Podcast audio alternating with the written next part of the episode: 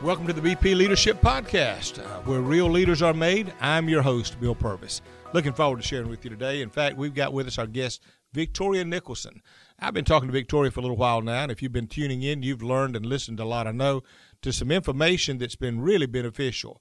Uh, she's been both a singer and actress and played in things like Chicago, Newsies, Guys and Dolls, A Chorus Line, and other things. And she's a young, up and coming girl with a lot of energy, a lot of passion, and highly creative. It's been fun getting to talk to her. We're going to talk today in this section about some things about building morale within the cast and, and how good acting will trump bad scripts and um, and basically just how how you know when you're giving your best and when you're not. A lot of things to learn from her.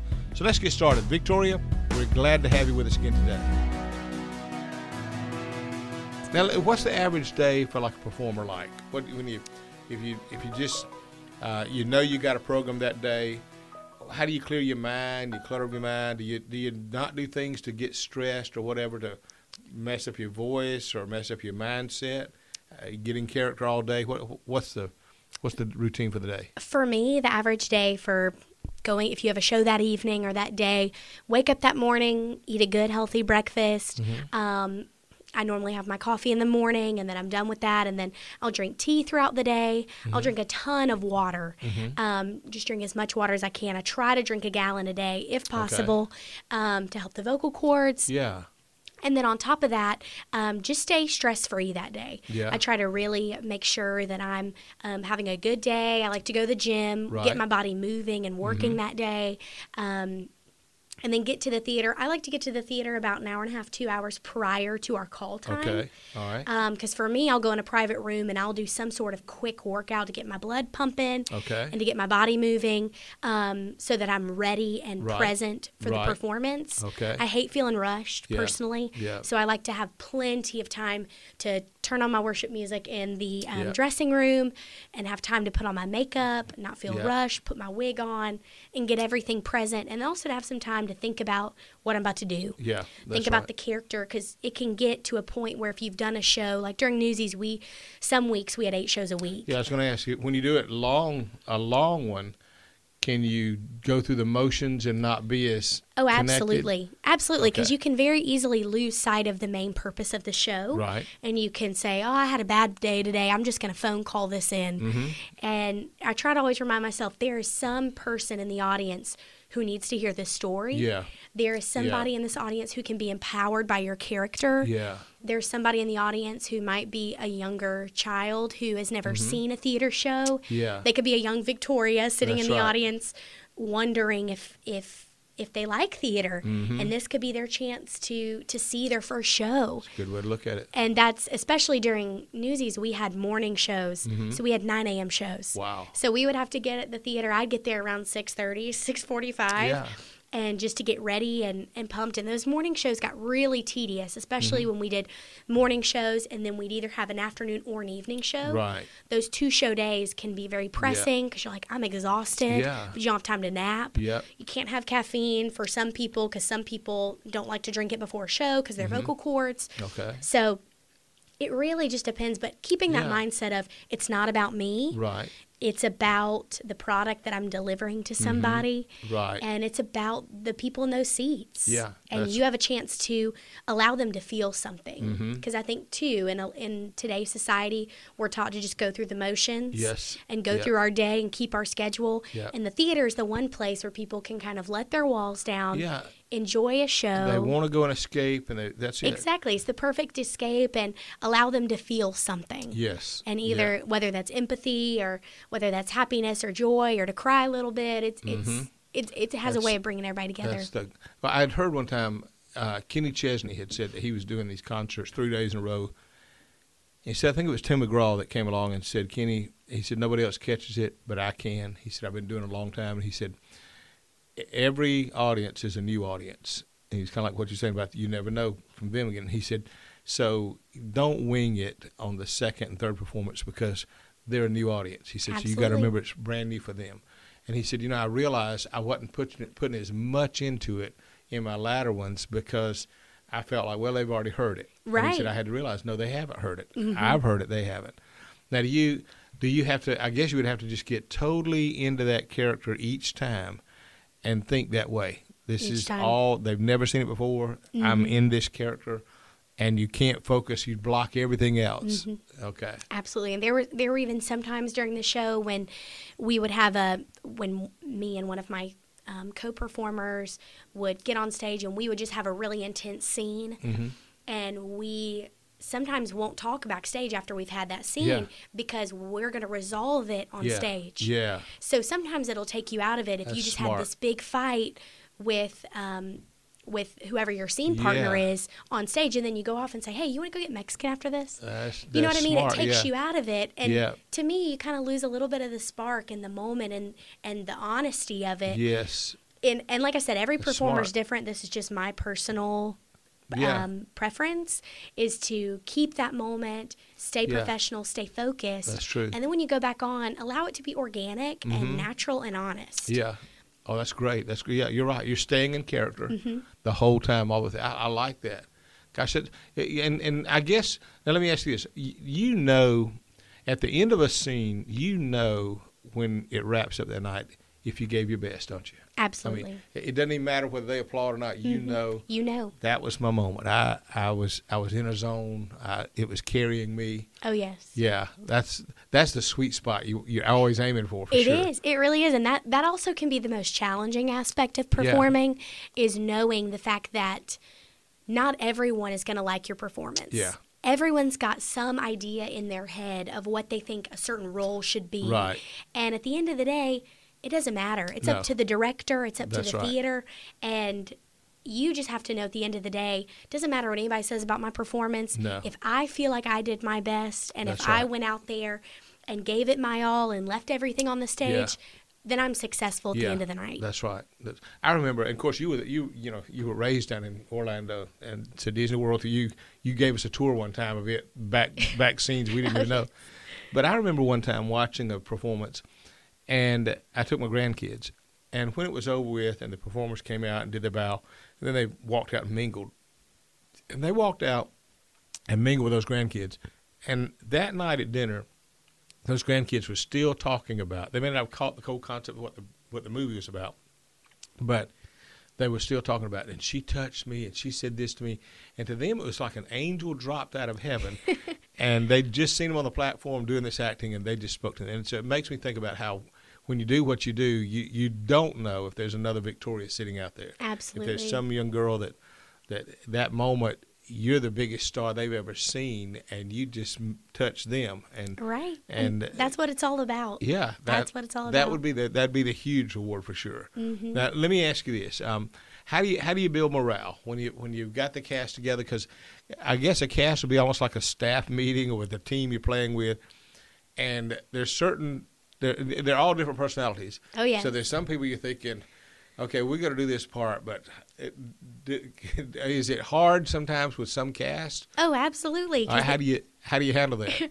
It is definitely hard. I'd be lying if I said it wasn't because not every cast is going to get along. Yeah. Not every cast is going to mesh well. Yeah. I've had amazing casts where we're like family after and we still stay in touch. Mm-hmm. And I've had some that were like, okay, peace be with you. I'm really glad that this is over Yeah, type thing. right. Um, and the best thing to do, especially with working with difficult personalities and different personalities, Mm-hmm. is actually what I've learned from you when you did um, a lesson on dealing with different personalities, is to make sure that you respect them Mm-hmm. Right. and you appreciate them Right. and you can say, okay, this they may be giving me a hard time with this, but you know what? I, I respect you. Yeah. And I appreciate what you do bring to Right, the table. right. And try to find the positives within that. Um, because I think that's really important because it can be very easy to automatically get negative. That's right. If you And- focus on that, it affects you. Absolutely. Oh, absolutely. Yeah. It can totally. We had a member of our of one of my cast one time that just wasn't happy to be there, and it and it was hard. Mm-hmm. Yeah. It's super hard because it just brings the whole team down. Yeah. And so teamwork is so important too, making sure that everybody is putting their best put, foot por- right. forward and making sure that everybody is holding themselves accountable to That's know right. their lines and Yep. to know their blocking because it's you can't operate without teamwork in a Yeah. show No, I would think not. you you cannot and you've got to learn really quick and this is a blessing and a curse when it comes to theater you have to Mm-hmm. get um, close with people very quickly. You have to establish trust very quickly Mm-hmm. because you don't know what person in the room is going to have to throw you in the air for a partner lift and then catch you. right. Um, you don't know who you need to depend on to help you um, in a in a in a fly reel. If you're having to fly for a show and somebody's pulling Right. the string, you know, they're they got your life up Yeah, there. so right. it it's definitely and also depending on the person in the scene to trust that they are going to have your back. That's right. And I guess there's a way, even with that, subtly, that they could either make your lines look bad or good. I mean, mm-hmm. I, I would think that there could be a way they could they could make that conversation flow, Absolutely. or if they chose to, they could make that conversation very awkward for you, Oh, so that yes. you didn't look in your best light. Oh yes. Yeah, that's and and so timing is a lot of that too. It is. It's it's not just knowing the lines, but it's knowing the exact timing, how to phrase that. All right. And making it seem organic and natural and not Yeah. just saying, oh, I know my next line and jumping to it. Yeah. But being like, no, how would this person genuinely respond? Mm-hmm. Like if you were mad, you wouldn't wait five seconds and then give your answer. Right. You would you would jump on that pretty quickly. That's right. So Yeah. it's really trying to channel your natural human instincts. Yes, and it's different. I, I would think of it this way too. I see people in conversation that it's difficult for them, and one of the things I think they do is they're thinking more about what they're going to say than what the person's saying, Absolutely. and so they're thinking, "Here's my next line. Here's my next line." And and when you're talking with somebody like that, you're thinking you use it organically. You, you're you're really realizing this is a this is a fixed conversation. You know, this person's more interested in what they're going to say next and how they're going to say it, right. and it makes it awkward to have that. Oh yeah, and it ruins moments. Yeah. It ruins moments and it, it becomes um, not believable. Yeah, It, it, and the audience can they That's know. right. They pick up on that. Absolutely. Mm-hmm. They really can pick up on it. There, and there's certain people I know just in, in acting alone. I, I read years ago this script that somebody had that was great, and this guy was helping to find actors for it, and he was a big name guy, and he said. The secret is the better the actor, he said, the more the script comes alive. He said, it doesn't matter. He said, you take a, a A level actor and give him a C level script, and he can make it do well. Right. And I have seen movies that were not that good, but the actor, put a Vince Vaughn or somebody there, they take it up. And then you can see others that was a great script but bad actors. Oh, And it just didn't bite. Mm-hmm. And so it, it comes down to you. Now, you mentioned a minute ago about BPL, what you learned there. Uh, how has that, since we've been working together with BPL, how, how has that affected you? What have you learned from it? What benefit is it to anybody else? BPL has definitely helped me more than I can ever give it full credit for. It Mm-hmm. has helped me tremendous tremendously and it's so funny to me because I definitely think that there's a lot of people, especially my age, that are like, I don't know how leadership can help me. Yeah. And if there's one piece of advice that I could give to anybody, especially in the career field that I'm in Mm-hmm. Yeah. with performing, and one thing that I've learned from BPL is my biggest takeaway is never stop growing. Mm-hmm. Yeah. Like you said, Yeah. you never know when you're going to get hit with a new obstacle, Yeah. when you're going to get hit with um, a new thing that you're going to have to pick up quickly. Yeah. And it's so important to keep growing with Yeah. it because Yeah. when you stop learning, you stop growing. Right. And um, I heard somebody say a long time ago that once you get comfortable in your craft, that's a dangerous spot to be. Mm-hmm. It is. It when you sure get is. comfortable in anything in Yeah, life, I it think it, is. becomes dangerous because you become reliant on being right. comfortable that you you miss opportunities. That's right. You'll start to coast. You'll Exactly. start to drift. Yeah.